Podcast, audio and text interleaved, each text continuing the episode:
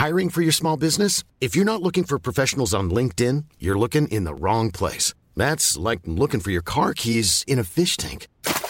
LinkedIn helps you hire professionals you can't find anywhere else, even those who aren't actively searching for a new job but might be open to the perfect role. In a given month, over 70% of LinkedIn users don't even visit other leading job sites. So start looking in the right place. With LinkedIn, you can hire professionals like a professional. Post your free job on linkedin.com/people today. Do you mind if I smoke? It won't affect the test. All right, I'm going to ask you a series of questions. Just relax and answer them as simply as you can.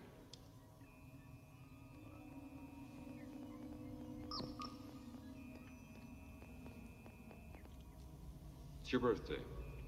Someone gives you a calfskin wallet. I wouldn't accept it. Also, I'd report the person who gave it to me to the police. I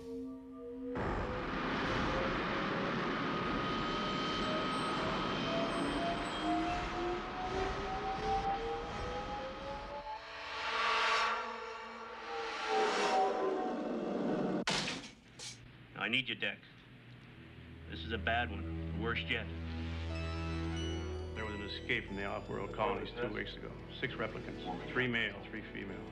They slaughtered 20... A Blade Runner's job is to hunt down replicants. Manufactured humans you can't tell from the real thing. What's this? Roy Batty. Probably the leader. There was just one outfit making replicants that superhuman. The Tyrell Corporation. Mr. Deckard, Dr. Eldon Tyrell. I don't get it, Tyrell. Commerce is our goal here at Tyrell. More human than human is our motto. I was looking for 6 replicants in a city of 106 million people. You ever see this girl, huh?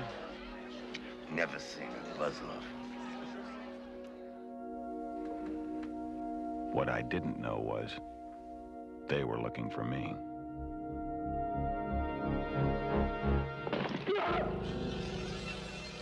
Questions. I just do eyes. Genetic design. Just eyes.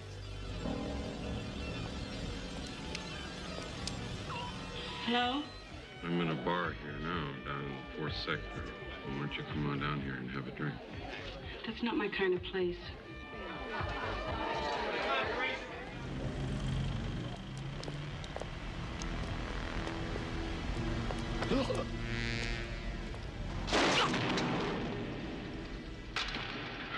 Time to die.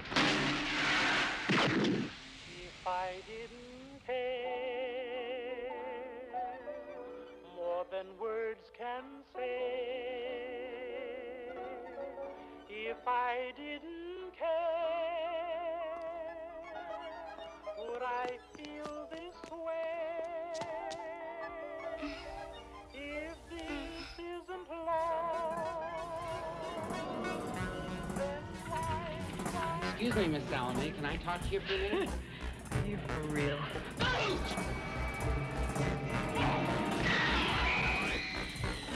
He's a damn one-man slaughterhouse. I'm going home.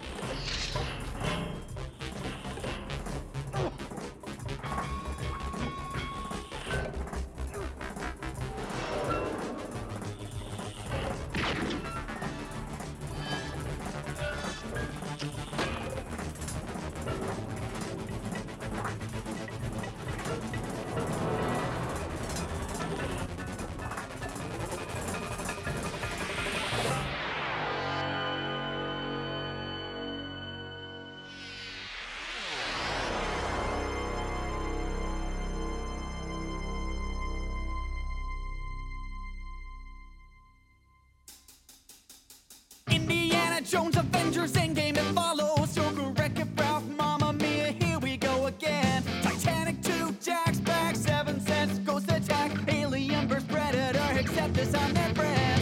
We'll keep watching the movies right up till our TVs break.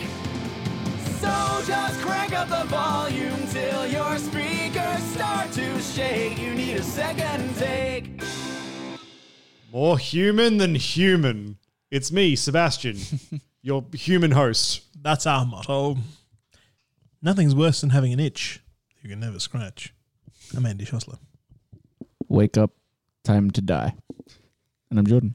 So I expected More Human Than Human and Wake Up, Time to Die to be in the trailer. But it wasn't, thank God. But it wasn't, yeah. I had another quote. Oh, please. Embarrassing. That was the whole thing. It's when Bryant is telling Deckard that they lost 4 Nexus 6s. Oh, and he just casually kind of says, embarrassing. Yeah, sucks to be you.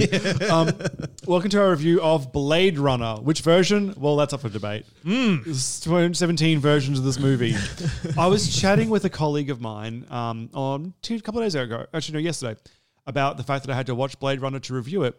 And he's like, I've been meaning to watch that, but I don't know which version I'm meant to watch. So I've just been not watching it for the last 10 years because there's so many versions. So I was like, it's like, which one are you watching? I'm like, the one on Netflix because it doesn't cost me anything. Yeah, that's I have no idea what version I watched. Yep. The one available now on Netflix seems to be the only version that's available. That's the final cut, the director's cut. Exactly how Ridley Scott wanted it. Yep. I watched the theatrical cut. That I have my own copy of. Is that longer or shorter than the one that we watched? I think it's shorter because the theatrical cut has the narration in it, the controversial narration. Yep, which I like. People apparently just mute that shit when they watch it. Yeah, a lot of other people hate it. Okay, yeah, my version didn't have that. Yeah, I said the scroll, like the Star Wars. They all have that. Yeah, yeah, they have to read. Well, what is this freaking narration that they've cut? Because it takes away all the subtext, from what I understand, right? It's really not that much. It's maybe 10 lines that Deckard kind of narrates over a few scenes, but it's really not in a lot of the film. I think it adds to the noir appeal of the film. Yeah, it would. The controversy is that by the end of shooting, they tested the cut that they had a couple of times, and nobody was really getting it. And the producers got a bit antsy. They said, "We need to have these few lines of narration just to let the audience know what's going on because it's just too confusing." Everybody disagreed. Harrison Ford even deliberately gave a bad reading in the hopes that they wouldn't use it. And you can kind of hear it, but for my money, it actually adds to Deckard's character that he's a retired cop who's been pulled back into service reluctantly, and he just doesn't give a shit. This isn't his fight. He's just doing it for the money at this point. Right. He's actually not involved in it in any way at the beginning. Tickle me pink. Harrison Ford playing a character who doesn't care where he is or what he's doing. That is so fucking him every time. Imitates life. But I was discussing this with my wife watching this, and just that the narration kind of, in the way that a picture paints 1,000 words, that it takes a lot of words to describe something that you can, understand instantly when you see it. In that same vein, a little bit of narration gives you context that is very difficult to show, but when you mix the two together, this scene and this little bit of dialogue that gives you, a little bit of history or just puts it in perspective, the two of them actually blend quite well to give you this bleak atmosphere. Mm. I think it works quite well.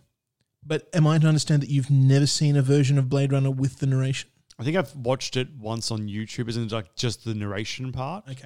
But this is years ago, so I have no memory of what it really goes into. It's hardly in it. It really is like 10 lines of dialogue dispersed through the film, and it's mostly around the middle of the film anyway. Is it like this? It's me, Deckard. I'm not a robot. Maybe I am a robot. You'll find out in this movie. 1 second. My plug came out. What? I was still recording. Oh, no. If you just listen to it, if you're not watching the film, if you're just listening to the recording, it sounds like Harrison Ford is sitting on a cattle prod or something, and he's just needs to get it out. No, I mean more like it takes away the ending. He's just giving the minimum performance not to get prodded, and that's all he cares about. Good. That's me at work, really. I'm just working so I can tick the box that says I did the minimum thing required so I can go to sleep. Yep. But I think it actually works. But both he didn't like it, Ridley Scott didn't like it, a lot of other members of the crew didn't like it. Yeah. I think it actually works. Okay. But that's the version I saw. And also that version doesn't have the unicorn dream sequence. Did you see the unicorn dream, Jordan? I don't recall a unicorn dream. I don't recall seeing it either. Maybe it's not in the final cut, the one that's available on Netflix. But there is. Well, I didn't watch the cut on Netflix either. I just had a random one that I downloaded. I don't know what cut it was, but it didn't have any narration, and I don't recall there being any unicorns. Again, there are multiple cuts of this film. The one with the unicorn dream sequence. I'm just pulling it up on my screen now, just visually, so I can see it to see if it rings any bells. It's just a horse running through a field. You know, it could have been taken out of Neverending Story. I remember this scene. He's laying there. He's got that weird thing on his stomach. Mm. No, what was that? That whole scene was confusing. I guess we'll get to it in the long way around. But the unicorn dream sequence is used in the versions, or is used as justification by Ridley Scott, that Deckard is in fact a replicant. Right. Because at the end of the movie where Gaff has left the unicorn origami, that's to symbolize that he knows Deckard's a replicant because he knows about the implanted memories. Right. And of which one of them was the unicorn dream sequence. Okay. So he knows that he's a rep. Is this a bit extra? Like, I mean, like the idea that he's also a robot feels like such a tacked-on twist in theory. Now, that's something that Ridley Scott confirmed back in 2000, so 20 years after the film was made. He sort of confirmed, Deckard's a replicant. But then Harrison Ford's like, nah. When they were filming it, both Harrison Ford and Rutger Hauer understood that Deckard was human. This was in my version. And Hauer went on to say that by Deckard being a replicant, it actually detracts from the symbolism at the end, the importance of the climax, which in his mind was always man versus machine. If Deckard's a replicant, it's just two androids having a fight. But I don't hate the idea of the machine versus machine thing because it is just my perception versus your perception. Like, there's still something you can read in there. My thing is just, what extra does this give us? I don't think it detracts or adds. For me, it's just like, you threw a twist in, and I don't care. Like, I mean, I wasn't that into the film to have an opinion on it. That's what I mean. Like, I think that whole revelation is just Ridley Scott trying to drum up a bit more interest in a film that really didn't make a lot of money. But you know what did make some money? He spent $28 million on it, and that was over budget. Typical. And it only took 41 at the box office. So maybe with marketing, it maybe made its money back, maybe not. Yeah, right. Enough to get a sequel, though, eventually. But in saying that, it's also Ridley Scott who's going to say, no, you can't make your film. He didn't direct it. He didn't direct the new one. Then why are we doing it? He was just a producer for it. God damn it. Because there was enough... It's got Jared Leto in it. Yeah, that's not a selling point. There was enough cult interest in it. Again, kind of fueled, I think, by the... You know, it's a whole who shot first thing, which Star Wars didn't need. No, I mean, why are we reviewing it if we didn't fucking direct? Deckard being a replicant is Blade Runner's who shot first. Yeah, because people are going to talk about it. You know, people who love it are going to keep it alive, and that's how you drum up interest for a sequel. Yes. Or keep the royalties coming in. How did Dennis Villeneuve, fuck him, sneak into our Ridley Scott James Cameron retrospective? But I just found out about it too late. Ridley Scott is still a producer, he's still heavily involved in the production. He didn't direct it though. Oh, fucking! I've been tricked. I've been tricked into watching. Well, nothing's set in stone. We don't have to do the Blade Runner sequel. No, it's fine. We'll watch the 2-hour and 44 Blade Runner sequel. Nah, that's done with Dave Bautista. Oh, all right. Okay, I'm back in. We can talk about that before next week. What? About whether we're doing Blade Runner 2049 or not. It's too late. It's too late. I'm committed. I didn't watch it 3 years ago. I'm kind of interested in watching it now. I'm sure I'm going to hate it. Bautista, guys. The first 20 minutes with Dave Bautista is the only interesting part of the film. Also, it's an 8 out of 10 on IMDb. People apparently like this film. This film they do. No, even this one carries an 8.1. And so people are that's a very comparative score to the original. It's not bad. And Rotten Tomatoes, huge score, 90% critical, 91 audience. Okay, so very popular. You know who's amazing in general in films? Edward James Olmos. But I also felt he was really underserved in this film. Yeah, he's kind of just in it as a cameo a few times. Good actor though. You don't really get any insight into Gaff. No. Who he is. I mean, you know, he's just a detective Blade Runner himself, who is, you know, maybe one step ahead of Deckard, maybe just pursuing something different, and is finally. But he's in the sequel. Yeah, sort of. I'm just reading the names on the cast list here. I'm excited to see. Does the sequel follow this film's story, or is it just a different replicant story? Look, it's the same world, and Deckard is in it. You know, 20 years on, or aged, or whatever it is. But I don't think it's as good. Right.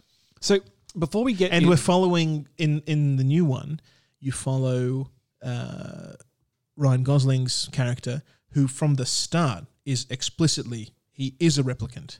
Okay. He's a replicant charged with... But then he finds out he's a people. No. I've not seen it. I'm just joking. No, it's not as good. Can I... ambiguity is what makes these films good, and right. Blade Runner... carries ambiguity enough that it keeps the debate going. But 2049, it just says, no, this is a replicant hunter. And that's it. Case closed. I just realized how many films this year I've watched or we've reviewed that have all come from the same source material of Philip K. Dick, though. Yeah. Because we did Total Recall. Yep. So I guess technically both of those came from him, even though I'd say one of them definitely did more than the other. Minority Report, which I don't think we review, but I've recently rewatched. We should do that instead of 2049. It's too late. I only just watched it like a month ago. I don't want to watch it again. I just watched it. The Adjustment Bureau, which I actually quite like that film. Never seen it. It's like Dark City, except they're angels or something. That was a bad sell. Philip K. Dick loved the casting. He was very enthusiastic about Rutger Hauer as Roy and Harrison Ford as Deckard. Yeah. Rutger Hauer was great in this film. Yeah, he was. He improvised a lot of his own stuff and added a lot to the character. Even the line, his final line, all the moments are lost, like tears in the rain. Improvised it. That wasn't scripted. Oh, that was him. And good. I mean, he really got into the character. Yeah, clearly. It was, he bought a yacht as well with some of his fee from the film, and called it... Some of his fee? Jesus. And called it The Blade Runner. Oh, that's cool. That's it. It's Rutger Hauer's favourite film, and it's Ridley Scott's favourite film of his. It's not Harrison Ford's favourite film. He hated doing it. I believe you said you plan on speaking about this. I don't feel like Harrison Ford enjoys a lot of things. Yeah. I think you told me you wanted to speak about this on the following Variety Hour. So this Wednesday's Variety Hour, but you played the Blade Runner video game, right? Yes, I certainly did. Is that available from your knowledge on Steam these days? Or is that you played it not on when it came out? Steam. I haven't played it recently. God, I remember it from when I was a teen. Yep. But from what I understand, it is available somewhere. Not on Steam, though, unfortunately. GOG or something. Good old games, whatever it is. I'll have a look, because I'm curious now too. I'm having a look at screen grabs of it, and I'm like, oh, I got time to spare. Yeah. So the original confrontation between Roy and Deckard, as scripted, was this martial arts, kung fu, Matrix-style fight. Not only did Rutger Hauer not know kung fu... It's available. It's $13 on GOG. Oh, good. So if you should get it. It's fun. I don't know if it works on my fucking Mac. As you were. Sorry. I'll just... Oh, it does work on my Mac. Oh, it's tempting. Is it good?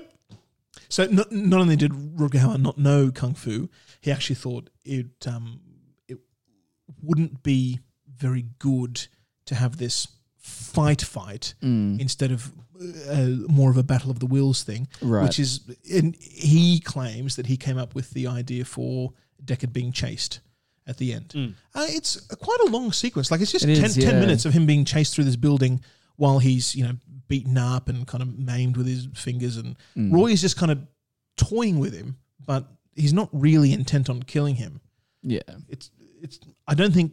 I do feel like that's better than a kung fu fight with no context as to why they know kung fu. So much better. And, and a kung fu fight is just a fight. And all the worse if Deckard is a replicant, because then it's just two robots fighting. Yeah. And while that's cool to see, not at the end of...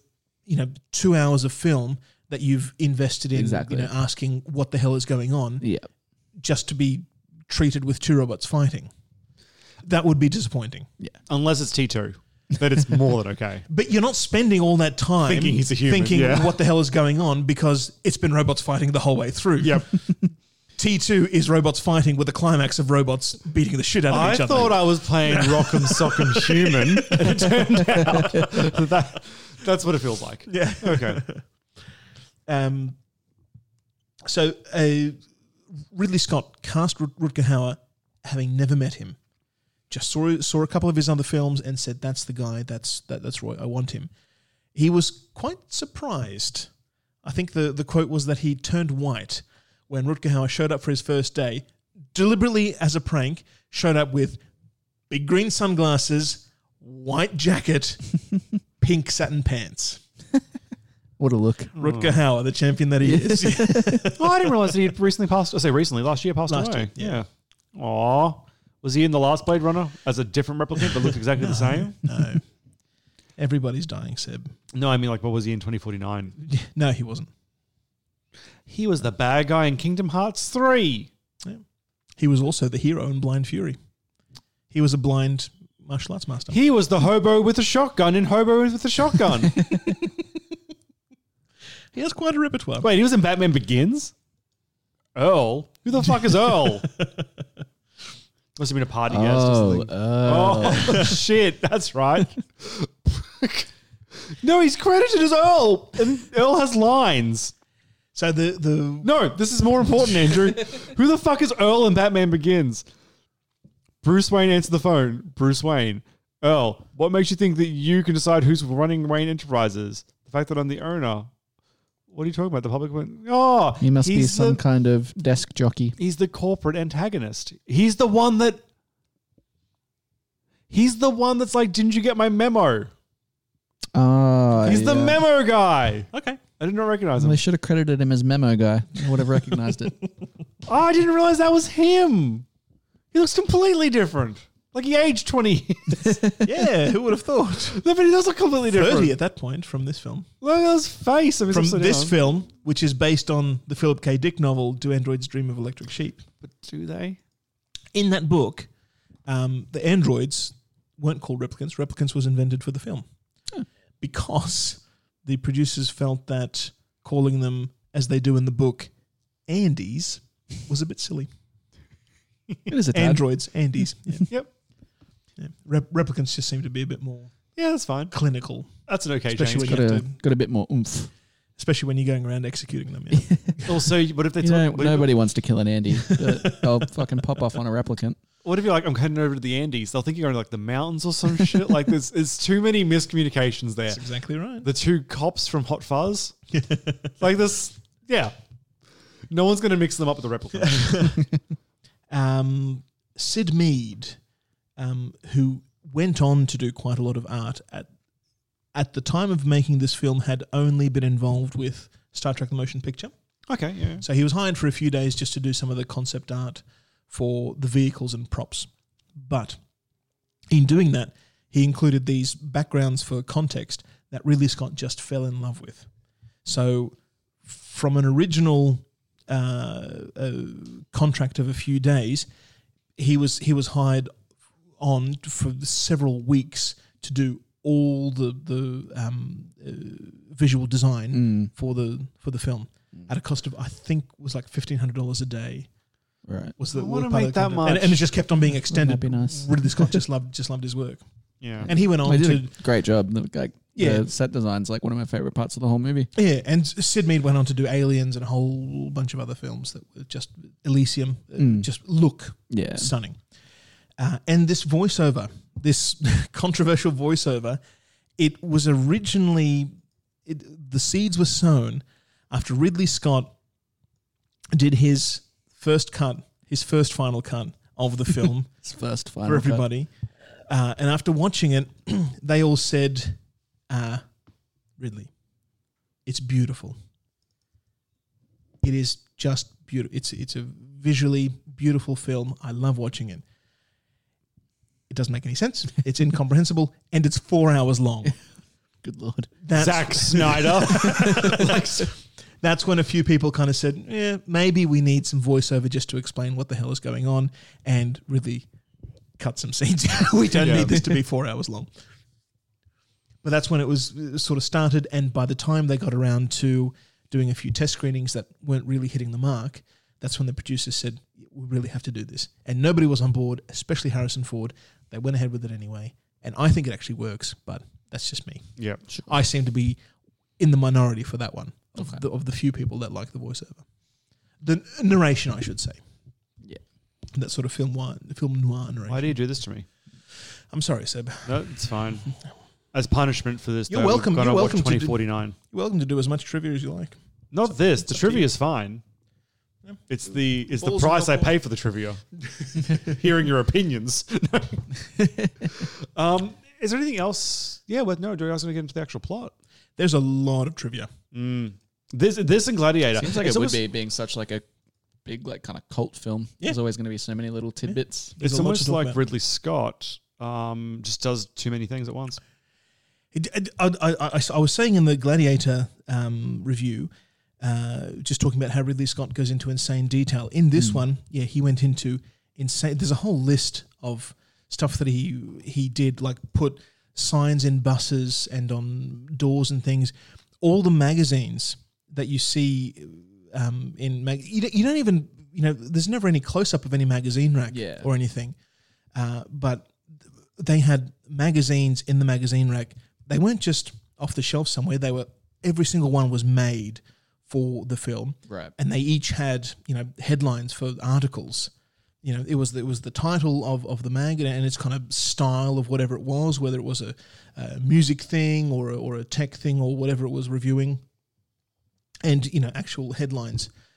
Insane detail. Yeah, that Ridley Scott calls layering, which is really just universe development.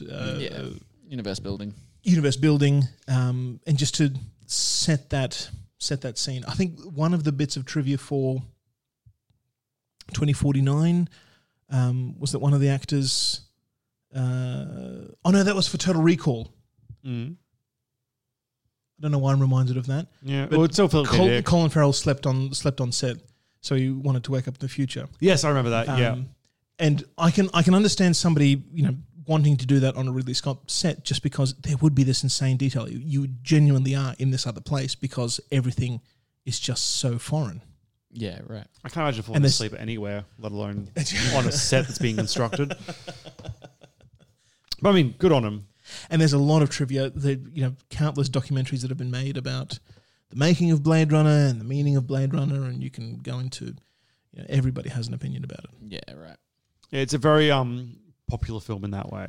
It's certainly. Yeah, people love to debate over it, and I'm just like, yeah, it's fine. It's not bad at all. I'm going to get persecuted for that, I guess, having a neutral opinion about this film. I came in the same way. Like when I was like, obviously I knew like how popular and well liked it was. Like I think I'd seen it before, but like just watching it this time around, I got to the end of it. I was like, oh, that's it. That was fine. I feel like I missed something with it because everyone's really into it, and I'm just like, it's not a bad film. Yeah, like I was just like, but it takes like 50 minutes for something interesting to happen, and then it's like over after that. Like there's a few cool scenes, and that's that. I do wonder if this film has inspired a lot of other films visually. Yeah, I wonder, that would have been such a big thing when it came out in '82. I wonder if we're just being exposed to everything else. I guess, yeah, because I do like the way it looks. Like the neon aesthetic to it is really nice, but like you said, like so many other films have done that since. So maybe it just kind of doesn't hit that same mark because so we're not wowed when we go into it. And yeah, that could be it. I like Harrison Ford in most films. Like he's always, because he's Bill Murray. Actually, no, Bill Murray's more talented, but he's Bill Murray in a sense that he's just Harrison Ford. That's what he is. That's what you get. That's what you paid for. Yeah. And he very rarely diverges from that because you're never like, oh, what's the difference between Harrison Ford as Han Solo and Harrison Ford as Indiana Jones? And you're like, well, he's wearing a hat. Yeah, and Han Solo's gun shoots a laser. Like that's what I mean. Like it's visually they look different, but they're the same shit. Huge difference between Indiana Jones and Deckard. Incidentally, do either of you know Deckard's first name? Ooh. Which is not mentioned in the film once, or even in the end credits. Okay. Don't look it up. No, I'm on it, but I'm not looking at it. I wanted to say the word Charles is what I would call him. I'm going to hit. Oh, no. Yeah. It's not Charles. It's not Charles. It's Rick. And if you paid more attention, you would know that. Even though it's not mentioned. I thought they were calling him Dick. Although Rick, short for Richard, then short for Dick, and he's a detective. It works. You can get there in the end. Man, but he's not a private dick, is he? He's a retired. He's a retired dick. He's an old dick. But I've also never seen him younger in a movie before. No, Indiana Jones and Deckard. No, the characters do different things. I'm just saying, but his the way he speaks, the way he does, he holds himself and presents himself, it's all the same shit. Sure. And that's not bad. It's just like you get Harrison Ford. That's what you're paying for. You're not paying for an actor. You're paying for a face and a voice. 100%. I would argue that. You're welcome to it. I was born in 1983, so I didn't see this in a theatre. I've never seen this in a cinema. And I think I'd like that. I think it'd be nice to actually do that, yeah. I saw 2049 when it came out in the cinema, and I didn't like the story very much, but I did enjoy the experience because it's such an atmospheric film. That's you can enjoy it again next week. That's what I love about Blade Runner is that, yes, the story it tells is not horribly complicated. It does ask a lot of questions about ethics and metaphysics. You know, what are you? Are you more than just the sum of your parts, or is it the sum of your parts that makes you whatever those parts happen to be? You know, does that transcend into something else? Good questions to ask, and you don't really get any resolution from them from the film, which is fine. Because you don't need to tie that bow off. You know, people have been asking these questions for thousands of years. It's not like one film is going to solve it once and for all. Mm-hmm. But it's just so nice to be along for the ride. Everything is so detailed. You believe that this world exists, and there's nothing about it that is contemporary in any way. It's not an alien world, but it may as well be because there's this world where humanity is still the same, but everything else is different. Yeah, and you believe that it's real. I do anyway. Yeah, and that's something I appreciated about the film. Yeah. It's like the whole atmosphere to it, and its world building and all that sort of thing is quite well done. Do we want to get into the actual film and the plot then? Or okay, it's really not that complicated. Neither of these films are. No, because we did Gladiator just last week, and it's big sprawling stories, but very basic. Ridley Scott, even Alien, which we'll be doing after Blade Runner, even Alien isn't an elaborate story. It just takes its time to be told, and that's fine because everything else is just so enjoyable along the way. So this film, two things are going on. You've got Deckard, who is pulled out of retirement. There's been some replicants that have escaped from somewhere. He was basically done with his job on Earth, but these are new replicants and only he has the experience to deal with it or whatever the reasoning is. And he's been pulled back into service. He doesn't care. He's not in it for any moral reason, political reason. He's just basically been told, you're doing this, you don't have a choice. And that's fine because he'll get paid for it, and that's all that matters to him at the moment. And you've got the replicants themselves who they're a new breed that genuinely believe they are human or should be human, and when they find out that their life is artificially shortened to 4 years, they go on this crusade to extend that, and as a process of that, they end up getting to the head of the Tyrell Corporation, which manufactures the replicants, and also Tyrell himself writes the brain code or whatever it is for these replicants. They end up meeting him and having a tête-à-tête. Super reasonable motivation for the bad guys as well in this film. I just would like to not die soon, if that's okay, please. I didn't make myself. Have a crumb of more life, please. And their paths cross a little bit during it, but it's really following, for the most part, Deckard's investigation and trying to track down what they're doing. It's very film noir. It's very dark. Yeah. He's got a very loose set of clues and leads at the beginning, and he's just systematically going through, exhausting every single one and seeing where it leads. Yeah, it's fine. Yeah. It's a typical detective story. It's not my favorite style of a detective story, though. I like one of my favorite films in general not just like this sort of noir detective-y thing, is Shutter Island. I fucking love that movie. Yeah. And I know that movie has a lot more going involved in terms of mental health and all the twists and all that shit. But that style of story for me sits a lot better than this. The setting's not bad, the story's not bad, but for some reason for me, when they come together in this case, I'm just not in love with it. But I should be. I should like both of these parts. I just don't.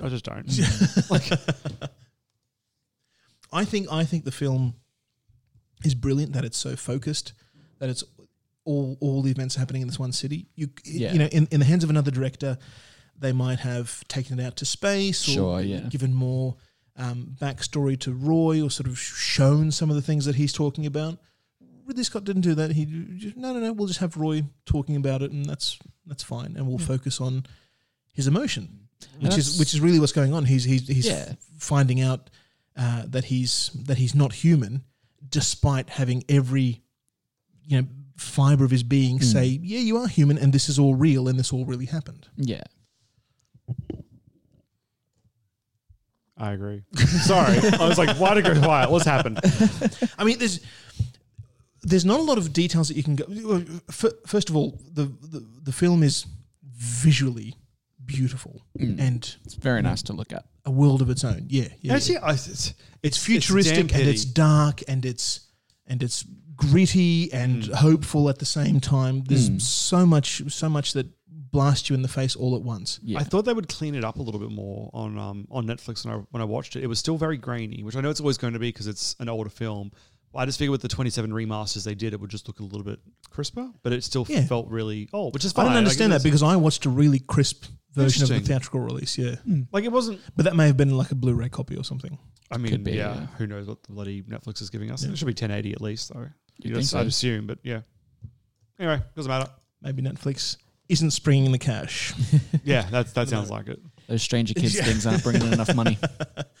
But along the way, Deckard is introduced to, fairly early in the film, Tyrell's assistant, Rachel, who he discovers is a replicant, is a Nexus 6. She doesn't have the... Was she a 6? I thought she was the one beyond. No, she was a 6? Okay. She's a 6, but she doesn't have the artificial shortening of her life. So she's going to live indefinitely. Who knows? Right. She may not even die or age like a human does. Yeah. But Deckard falls for her. He's given explicit instructions to kill her along the way, that she becomes the fifth of the original 4 to get rid of, because she's a replicant and replicants are outlawed on Earth. Mm-hmm. But he doesn't. He falls in love with her. Can we talk about the test a little bit? Because it's the Voigt-Kampff test? Yes. I think it's one of the most interesting concepts in the movie that they don't really elaborate on in this one. Do they go into a bit more of it in the sequel? I don't think so. I always like this part. If you're paying attention, and maybe it's on subsequent viewing, they do explain that it's a test of emotional response. Yeah. And... when you understand that the replicants have this fabricated memory, right? They have I don't know how many different patterns there are, but there will be a selection of these memories that they have, and that's just they have this shared history like that, but not shared amongst them, because that would be random, and you wouldn't want to pair the same group of replicants with the same shared histories, and then they'd start to figure out what's going on. But they're going to use those memories in order to inform their decisions. So if you know where they're drawing their emotions from, you can kind of predict how they're going to respond to things, and that's the whole test. Yep. So it's looking for programmed responses to these sort of random questions that humans would answer creatively, but having a limited pool to draw on, replicants would answer in this very narrow way that they could be detected. I thought it was like an empathy checker to see whether or not as well they had this element of, I hate saying this, humanity to their answers. Well, again, that's the thing, because they're drawing on their memories to inform their responses, but their memories are discrete. It's limited. It's just this pool of memories that we know beforehand, so we can create a test around that. Now, I do go back a bit. I may have missed this in the intro. of both the movie and you saying about it. Why are they outlawed? What was the event that caused them to be outlawed? There was some rebellion off-world of Nexus 6s, and to prevent them from, you know, mixing amongst the human population on Earth, they were just outlawed, that if they were detected on Earth, they would be killed. And that would in some way act as a deterrent for any Nexus 6s coming, any replicants at all for that matter. So it's coming not, back to Earth. It's not Star Trek Picard, like the androids, you know, went all terrorist on us and blew them up. There was no like event like that. It was just they had a rebellion. There was some rebellion somewhere, and in order to prevent any further rebellion, they were just outlawed on Earth. Okay. So they're still being used as slave labor or manual labor elsewhere in the solar system, okay, wherever they are. But there's a company that makes them on Earth. Yeah, and they're still manufactured. They're still used. They're just not allowed on Earth. Replicants aren't allowed on Earth because it's just too dangerous. Because they have this potential. So they're legally manufactured. They're just not usable here. Yeah. Okay, I guess it's like if Australia started manufacturing assault rifles, like we can sell them to other countries, but they'd still be illegal to have to use here because we would ban that sort of. Sure. I guess is a really weird parallel for that. Okay. It just seems I wasn't sure if the Tyrell Corporation was originally like some shadowy like secret organization or this big like publicly traded company, because it's like you've got explosives which have legitimate uses in mining and other, you know, property development. You know, if you're building a tunnel, for example, you're just going to blast through. So dynamite isn't outlawed. You can't, you know, not manufacture dynamite. It's just limited where you can use it. Okay, yep, and where you can store it, and where it can, you know, be. That works much better than my assault rifle one. Thank you. That's it really does. That's like generally that's so much better. Okay, and yeah, they produce this machine, this tool that has very limited applications because of their volatility. Okay, that was my question. I was going to say, did Star Trek Picard steal this with their android uprising? But no, it's a little bit different, to be fair. And I think the film very lightly explains that the Nexus 6s are this huge jump in mental capacity, that they themselves are starting to evaluate their own mortality, their own existence, whereas previously the machines were smart but never smart enough to realise they were machines. They took their orders and that was it. They could interact with humans without any interruption to what's going on, but they wouldn't really be self-aware. Whereas the sixes are. I feel like this. I know this is part of the plot in the sense that it's driving the antagonists because of all this. I feel like this needed a little bit more spotlight because this is interesting right now. It is interesting for me. This is more interesting and more engaging than the actual movie. And maybe you'll enjoy watching it again. Yeah. Maybe. With this new layer on and top. Honestly, maybe in 2049, haven't seen it, can't say for sure, but because we're following one of these replicants that's in the same situation, maybe we'll get more insight into that exact thing because we're actually following someone telling us that story. I haven't seen it since it came out, but from what I remember, 2049 asks fewer questions than this movie does about what's real and what matters. Okay. I'm looking forward to it. I don't hate this idea. Much like with Star Wars, I don't hate the world they've built Star Wars in. I just hate the movies they decided to make. All of them, they're terrible. But good setting. And for me, this is one good setting. Give me an RPG here. I'll fucking have a great time. But the story that they chose to tell is just not grabbing me yet. But by the end of it, Deckard is kind of getting around to Roy's thinking of, okay, is he the product of his false memories, or has he incorporated them into his own experience in such a way that he could now be seen as human? Yeah. You know, is he a real person because he's kind of questioning what's going on instead of just reacting to his programming? Yeah. There's some really good places to go with all of this. Yeah. I just so close. And it's not badly done. It's just all these questions that I want them to follow through on specifically get relegated to a scene of them torturing an Asian man for 10 minutes in a freezer with some eyeballs. Like, that's what I mean. Like, there's scenes that I would love to be extended out and pulled on. Like, I would love them to explain more, like how the testing works to determine this split between humanity and not. But they don't. They just like, well, that's not a split in humanity. The difference between you've got the same Nexus 6s responding to the situation in different ways. Roy is very calm in how he's doing it. He's very determined in where he wants to go, and he's speaking to Chen about who do I go to about finding out how to extend my life. That's all I care about. I don't care about your life, but I'm not gonna do anything to you. Just give me the information, and I'll do what I have to get that.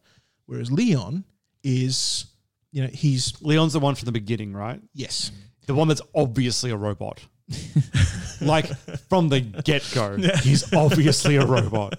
It's like, you guys have seen The World's End, the Simon Pegg film, when like they're sitting out like in the pub and the two twins walk in and like, no, those are robots. That's what this is. So and he's kind of reveling in this, torment. He's enjoying it. That's how he's breaking his programming and responding to it. He's enjoying something that he hasn't been bestowed with. And the same way, Roy he's going after his mission. That's his goal. He wasn't programmed with any of that, but he's very responding to it differently from Leon. He's not keen on the torment. He just wants to get to the goal. And they said when they were going through like the rap sheets of all these guys, I think Leon was like a military purpose or something as well. He had something like he was like for arms or for mining. There was some physical role that he had. You would expect a guy like that to be violent with Chen, but he's not violent. He's just, he places the eyes all around him. And it's... But why? It's so... That's exactly right. It's so weird, and that's how he's breaking his programming. Yeah. Roy's not on board with any of that, but he's perfectly fine with Leon doing it because it unsettles Chen, and maybe he'll give up some information that Roy can use. Yeah. Can we speak about obvious robots as well? J.F. Sebastian. Yeah. What a weird boy. He's weird. Yeah. Also, if he was a robot, I wouldn't be surprised. Everyone in this movie could be a robot, is what I want to say. I know he's not, but he would have been if he could. But he's lonely. He's got this degenerative disease where he ages, faster than his biological age, his organs age faster than that. And he's been a loner all his life, so he literally makes his friends. Yeah. They're very basic replicants. They were toys. He literally brought some toys to life, effectively. Toys, yeah. That was actually really creepy. The little kind of nutcracker one that ran in or whatever. I was like, oh, don't like it. I had flashbacks to bloody Wizard of Oz with the Munchkins or whatever it was. Oh, yeah. But no thanks. Yeah. It's kind of like pets in the sense that, I guess so. If you had a pet and it was perfectly trained and always did what you asked, that's exactly what these things are. Yeah. Wish my dogs would do even one thing that I've asked. They're there to be company. They're never going to surprise him. They're never going to do anything out of the ordinary. They're just there to make him feel like he's not alone. Yeah. Yep. So where are we on plot? But he is a weird guy because of that. Sure. Yeah. Everyone is such a character in this film. Like there's no normal people, for lack of better terms. I know movies are meant to be about these fantastic situations, but every character is so unique in this film. And that's not a detriment. I'm just saying every character is so vastly different. The most normal character we have in the entire thing is the chief of police or whatever that recruits him. Yeah. He's the only one that's not unusual in some way, but every other character is just what is going on. Why would you say that? I just feel like they're all they've all got quirks about them. Definitely. Yeah, but everybody does. I know everyone does. But in this film, it stood out to me. It just felt like everyone had a gimmick to them. What's Deckard's gimmick? I know what you mean. Deckard's gimmick is nothing. He's just boring. He drinks because he sees unicorns. Because his job was to kill these things that look like people, and eventually that'll get to you. He doesn't want to do this anymore. And when he does, when he kills the stripper, the first thing he does is go to a bar and, is this enough? I don't know. I just need this bottle of booze because I want to forget about what I just did. The stripper that he kills, by the way, I was confused because the replicants also, when you shoot them, have red blood that comes out of them. Yeah. Was she a replicant or not? Yeah, she was. Okay. Yeah, because I was. That's why I took multiple shots. That's why she kept on running, even though she was blasted in the chest. That's true. I was just thinking because I was like, because of his reaction, I was like, did he accidentally kill a human? Was my thought because they raised the question at the beginning of the film: have you ever killed, retired a person? And he's like, nope, because my career would be over if I did. Yep. I like the term retiring someone too. It's nice. Nice. It's a nice way of free. Yeah, nice it helps you sleep at night, I guess. Yeah. Yeah. Oh no, it sounds like really mobster. I don't know. I like it. As opposed to like, yeah, I iced the bitch. Like, you know, yeah, I retired them. That sounds like you're being polite, but also threateningly polite. Yes, I put them to bed. Yes. Forever. With a gun. Oh, shit. Okay. Where are we? I've lost track of where we are on the plot, though. Rutger Hauer. Yes. Probably. There's a good chance we're with him. Well, no, we haven't really discussed the... I mean, the plot is quite simple. It's Deckard systematically, chasing down the replicants. Yeah, being a detective and going after clues, and you being along for that ride, and also following the replicants, primarily Roy, again, jumping from place to place as he escalates up the chain to get himself some more life. Yeah. Why did Roy... Which ultimately Tyrell reveals to him is impossible. Mm. They've engineered it in such a way that by trying to bypass it just causes more problems, causes more viruses, and you just die quicker. So you can't do it. Very sorry. That's just the way it is. You're going to die just like everybody else. And then he kills Tyrell, which I thought was a weird... Because he can't help him. Yeah. He kills Tyrell because there's no reason for him to be alive anymore, and he's taking his revenge. I would have rather he didn't, because along the way, I know we hear they killed people when they escaped, but I always remember when it first happened, it was off camera, and we know they did it to escape. So all the kills I've seen up until that point have been them just trying to defend themselves. But when he does this... or trying to free himself. When he does this, it's his actual, out of anger, I'm upset, kill the guy. And that's sort of his turning point from being this sort of ambivalent character that you could sympathize with because he is just trying to stay alive and he's not actively causing harm to people just because, to he kind of fully turns evil. This entire movie is a heel turn. And the moment here is when he decides, I'm now a bad guy. No. The whole time, Roy is convinced that he'll find the way out, that all he has to do is get the right place, ask the right questions, with the right people, and there'll be this cure. He can have his injection or his therapy or whatever it is, he plug himself in, press a button, and he'll just get his more life. And Tyrell is finally the person, this hope all the whole way up. And he gets to Tyrell and he's got this hope that it's going to be over, he's going to get his life, he's not going to die. And Tyrell says, nope. No, you have no hope. This is how it is, and there's nothing you can do about it. I'm not even sorry.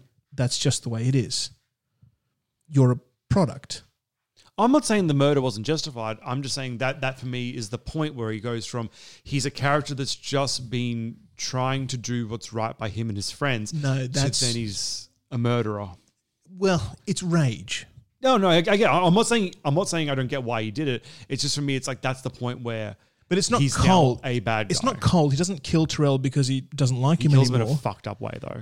Yeah, it's rage. He's pissed off that he's had this hope the whole time that he's not going to die senselessly, and Tyrell takes it away. Tyrell is the guy that takes that hope away from him. Yeah. It's not his fault, but that's the guy that takes away from him.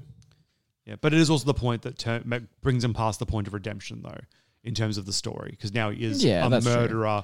True. Well, he's killed a lot of people along the way. It's not like he's, he could be redeemed. But to escape this and escape that, that's what I mean. I get it. Yeah. And that's... But the point is also to heighten the fact that he isn't human. There is he falls on a different side of the line to what humanity is. Yes. And while he's doing things that other people might, he himself is not human despite acting like one. Right. Yeah, I get that. So then we do break down to the final confrontation. I guess we're going to jump ahead a little bit. And you said before, it's more of a chase scene than anything. As the hero is being chased. Yeah, 10-minute chase scene. But it's the other way around because it's normally the hero chasing the bad guy. Yeah. It's not. Deckard's finally dispensed with everybody. I think Leon's the first guy he gets because he's going after. Yeah, from memory. Yeah, and Leon tries to kill him because of course he's going to be the first one sent out to get rid of him. Then it's the stripper. Then it's Pris back at J.F. Sebastian's place. Good scene. I spotted her dead center in the entire time. When she was like, hiding. It's not supposed to be hidden from the audience, but it was well done. From Deckard, yeah. Because she did look like she belonged there as well. Like, because I'm like, okay, I only recognize it because of the eye makeup, like the black streak across her eyes. But she looked like she was meant to be there. So it was really well done. So Roy is the last of the four original ones. Rachel at this point has disappeared. She's seen Deckard kill the other replicants, especially the stripper, and she's disgusted by that, wants nothing to do with him at that point. She's worked out, she knows for sure that she's replicant by now or not yet? Yes. Yeah, okay. Yeah.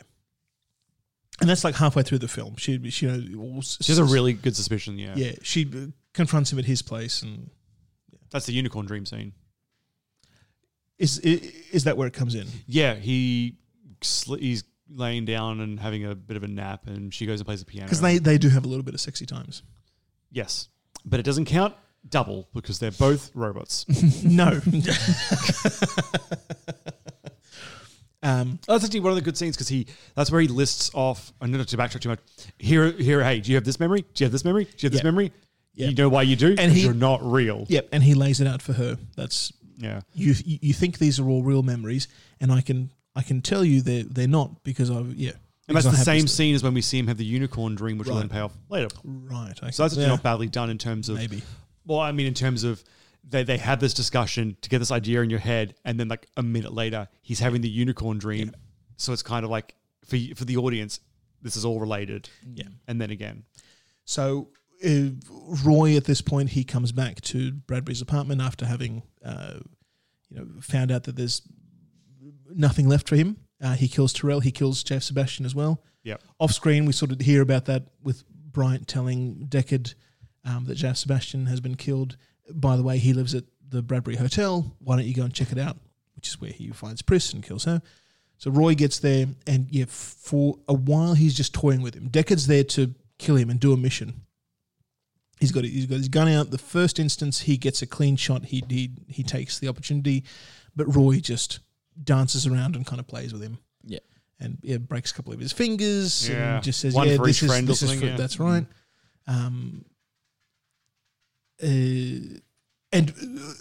Chases him through the hotel as, Deckard is beaten up and can't really handle it physically. Holy shit. He's out of shape from how he used to be, yeah. Tyrell is Lloyd the bartender from The Shining. What? Same actor. Same actor. Yeah, I did not recognize him at all. Joe Turkel. Yeah. Oh, sorry. I just didn't realize that was him because I know him so easily and so vividly as Lloyd, but didn't look a thing like him in this movie. And they wouldn't be too far apart actually. 82 for this one, and what was Shining? 81, I think. 80. Yeah. So he's actually younger in the. In fact, the end credits where you get all the flyover shots. Mm-hmm. That's all leftover material from The Shining. Oh. They needed something for the end credits. It happened to be the same production house. Gave Stanley Kubrick a call and said, hey, you're Stanley Kubrick. We know you've got hours of footage left on the floor. Would you mind if we use some? And he said, yeah, as long as it's not something that was in the theatrical release of The Shining. Go for your life. Do you want an interesting fact about a much worse movie that did something similar? Yes. Last night I rewatched, because it came up on YouTube, not paid for, just like came up, the Digimon movie. Oh.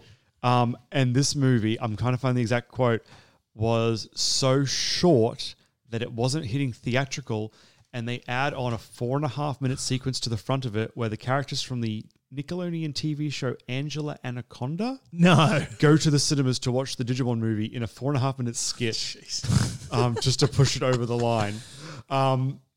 And it's fucked, man. I hate that show so much. I'm a huge Digimon advocate, better than Pokemon for so many reasons. I'll fight you all on that, but fuck me, Angela Anaconda's the worst. It's nightmares. It's so terrible. Unsettling to look at. Oh, how was that allowed? Sorry, I don't know. Like I feel like that's part of the reason why so many people in our age group have childhood trauma. Like trauma is because of things like that show. It's just not right. 3 seasons. It went for 3 seasons. Someone was like, this is good. Let's do this for 2 more years. That's... Oh, Christ. It's nightmare-inducing. Anyway, sorry. Roy, the whole time during this chase, is trying to stave off death. I mean, that's why he pushes the nail through his hand, because he notices that, he's starting to go physically, so he pushes the nail through just to feel something and keep himself alive for as long as possible, just to get some meaning out of the whole thing. And eventually he saves Deckard's life on the roof, doesn't let him just fall to his death, even though he kind of construed that whole situation. But he just has this wonderful little moment with Deckard on the roof. It doesn't even say that much, but he just kind of says, yeah, I've done all these fantastic things, and when I die, all that will be lost. It'll be, you know, the static on the, you know, it'll be lost like tears are in the rain. Yeah. And what does that mean? Was I really here? Was I just a program the whole time? Was all this preordained? Right. Good questions. Yeah, and very valid. Never really resolved. Deckard himself kind of, you know, ruminates about the whole thing and kind of says, yeah, was he really real, despite being this, you know, product that I could literally list off all the his entire history, his entire memory up until the point where he was born.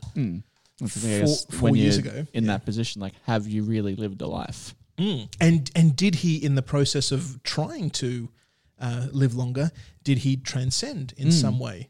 Yeah, true. You know? And then the film ends. And that's the end of it. And we never find out. Well, Deckard, of course, comes back to his apartment.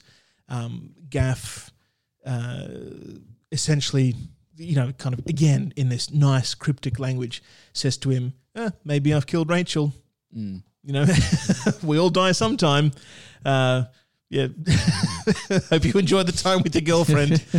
He runs back and finds that, yes, she's still alive, thankfully, and he escapes town with her so that she'll never be hunted down. She, you know, maybe Gaff will say that he killed her or forget the whole thing, but he lets Deckard know that he was there and he let her live. Yeah. And it's up to Deckard what to do now. Mm-hmm. And strictly speaking, that's where the film ends. Yeah. About time. No, Blade Runner. Oh, sorry. Verdicts? I think that's it, because like the ending of the version that I watched seemed really abrupt.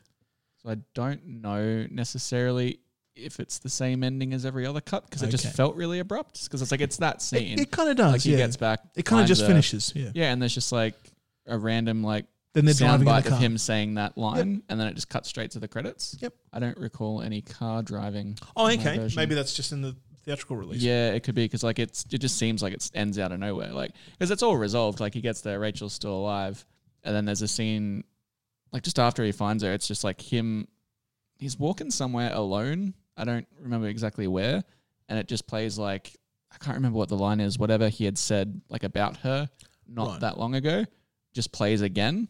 Oh, that's, and then the credits just cut. Another version again. I've must never be. Seen that. I was like, that's a weird way to end the film. Okay. I mean, as Seb said, there are 17 different cuts of this film. Oh, it just never ends. I'm hitting the verdict button. This is happening. Go on. You've heard the good, you've heard the bad. A lot of opinions, a couple facts. It's verdict time. Yeah, it's fine. No, it's not bad. It is well made. It's a bit dry at points, and not every movie has to be like bam, bam, exciting. I think it's just honestly, it's really dark in a lot of places. I mean, visually, from a motive standpoint, a little bit dark too, but it's visually surprisingly bland at points, which is a crazy thing to say about a film that's also crazy visually in points. But it just didn't really hold my attention. But I mean, it's not a bad movie. I'm gonna irk on the side of recommending it. But if next week's version of the sequel with, you know, modern sensibilities when it comes to pacing and ideas can't get this idea to be more exciting, I'm just going to have to fall back on the, well, it'll make a good D&D campaign recommend. That's I feel a bit the same. Like, I would recommend it purely because I feel like it's one of those movies like you can just say that you've seen it because it is like such a well-liked kind of cult classic. And I enjoyed it, but same as you, like, I find there is sections where it was like a bit dry or slow. Like I said, like the first like big thing in the movie doesn't happen for like nearly an hour into it. Like, it starts off really slow. Visually, it's really nice, and the story is really simple. But I feel like the status that it has as like being this film that's heralded so highly, I personally found it to come off a bit overrated, but I still enjoyed it. I just don't know if I'd be like, I'm not going to rush back to watch it again or anything like that. I enjoy this film for the atmosphere and the environment that it sets. It's very convincing. Well, so that's something I really liked about it as well. You can lose yourself in it. You know, if you pay attention to what's going on, you're not distracted on a phone or with other people walking in and out of the room. It's you know, dark and you're focused on the screen. I think you can really get into it. I certainly do. Like you said before, I think it would be a good film to see like in a theater because you'd have that real like immersion to it. And I think the thing that makes the film really good is that it is ambiguous enough that you can discuss it and should discuss it after watching it, because it makes the subsequent viewing, however many months or years afterwards, makes it even better because you've got all that in the back of your mind and then you build on top of that. And now I understand this a little bit more, and maybe that's just a lot of wank and it's just you convincing yourself of these things, but you can make the argument, you can have the discussion. I think that's what makes this film spectacular. It's been a great talking point. I'll give it that. Absolutely.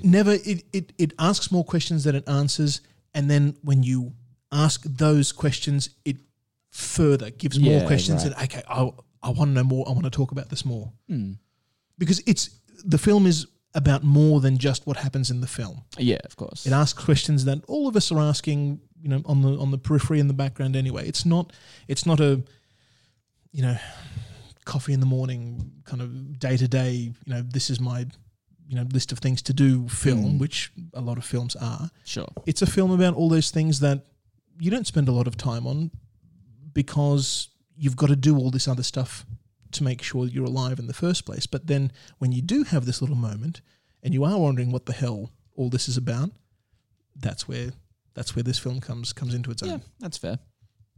So as for what's coming up for us, We've got some doozies, guys.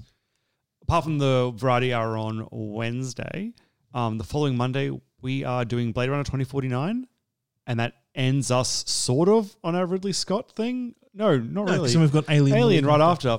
So we take a brief 1 week pause where it's sort of Ridley Scott, sort of not, and we do Alien, and then we're doing Aliens, and then we slide into the Terminator franchise. Yes. So yes, we're not doing the full quadrilogy and sequels and prequels and all that shit for the Alien franchise. If you guys want us to. Just the two that matter. Yep. Because they're the only ones that James Cameron did. And if it's a series you like, let us know and we'll consider it for next year. But if no one wants us to, also that speaks louder than anything else.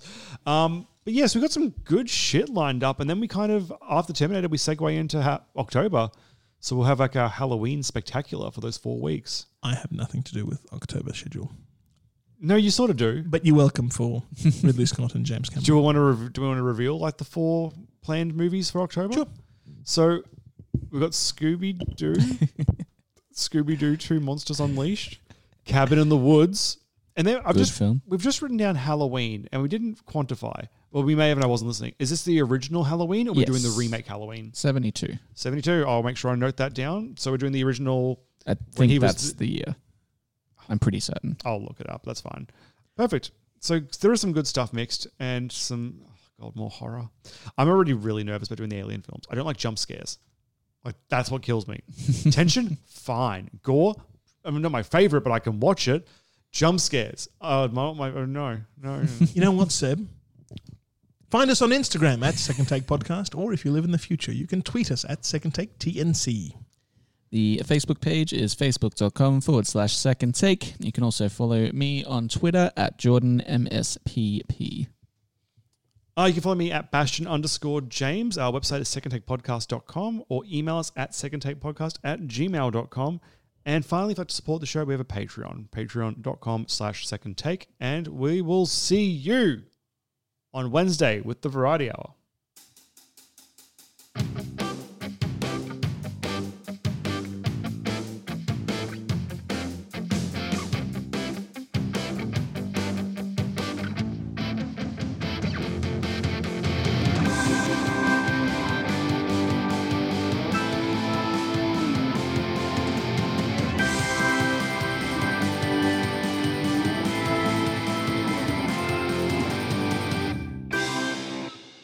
Second Take Podcast is recorded within the Moreton Bay region of Queensland, Australia, and acknowledges this region's original owners, namely the Jinebarra, Cubby Cubby, and Yugara people. Second Take Podcast respectfully acknowledges the traditional custodians of these lands, and we pay our respects to elders past, present, and emerging, for they hold the memories, the traditions, the cultures and hopes of Aboriginal and Torres Strait Islander peoples.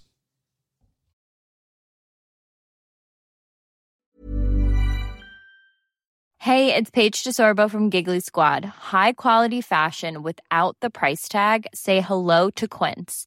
I'm snagging high-end essentials like cozy cashmere sweaters, sleek leather jackets, fine jewelry, and so much more. With Quince being 50 to 80% less than similar brands. And they partner with factories that prioritize safe, ethical, and responsible manufacturing. I love that. Luxury quality within reach. Go to quince.com/style to get free shipping and 365-day returns on your next order. Quince.com/style.